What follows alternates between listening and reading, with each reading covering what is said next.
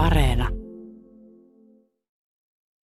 Tämä eläin on mystinen. Se muuttaa muotoa moneen otteeseen elämänsä aikana ja saattaa olla syypää siihen, miksi psykoanalyysin isä, itse legendaarinen Freud, alkoi tutkia tukahdutettua seksuaalisuutta. Mä oon Gogia, tää on ällistyttävä luonto.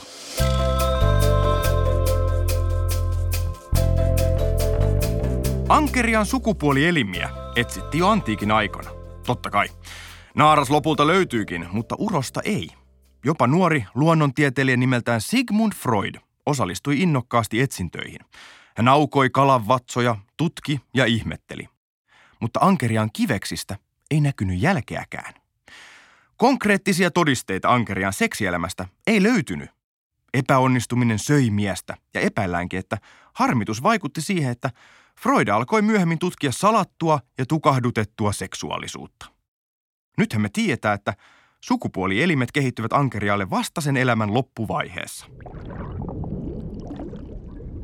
Ankerias on mystinen eläin.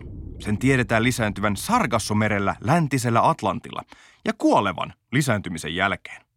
Kukaan ei ole kuitenkaan koskaan nähnyt siellä eläviä tai kuolleita ankeriaita.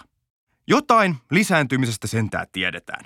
Alueelta on löytynyt meressä lilluvia ankerian toukkia. Sieltä ne matkaavat merivirtojen mukana kohti Eurooppaa. Matkaa kertyy tuhansia kilometrejä ja aikaa siihen menee noin kolmisen vuotta.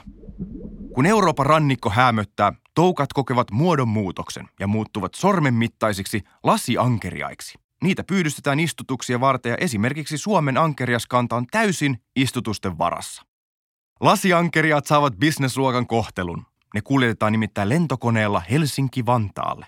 Kun ankerias päästetään sopivaan vesistöön, se asettuu pohjamutin ja möllöttää siellä jopa vuosikymmeniä. Ankerias voi elää yhdeksän kybäseksi, jopa pidempääkin. Ankerialla ei ole ihmisen lisäksi paljon vihollisia, sillä nopea, lihaksikas ja käärmemäinen kala on hankala saalis.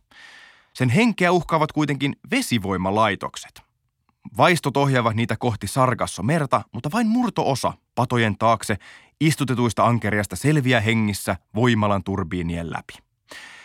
Jos se siinä onnistuu, tapahtuu jotain, jolle ehkä Freudikin olisi kateellinen. Kalan kyljet muuttuvat hopeisiksi ja silmät suurenevat. Eläin surkastuttaa ruoansulatuselimensä ja tada, simsalabim, kehittää itselleen sukupuolielimet. Sitten ankeria sui tuhansien kilometrien matkan Sargassomerelle kutemaan ja kuolemaan.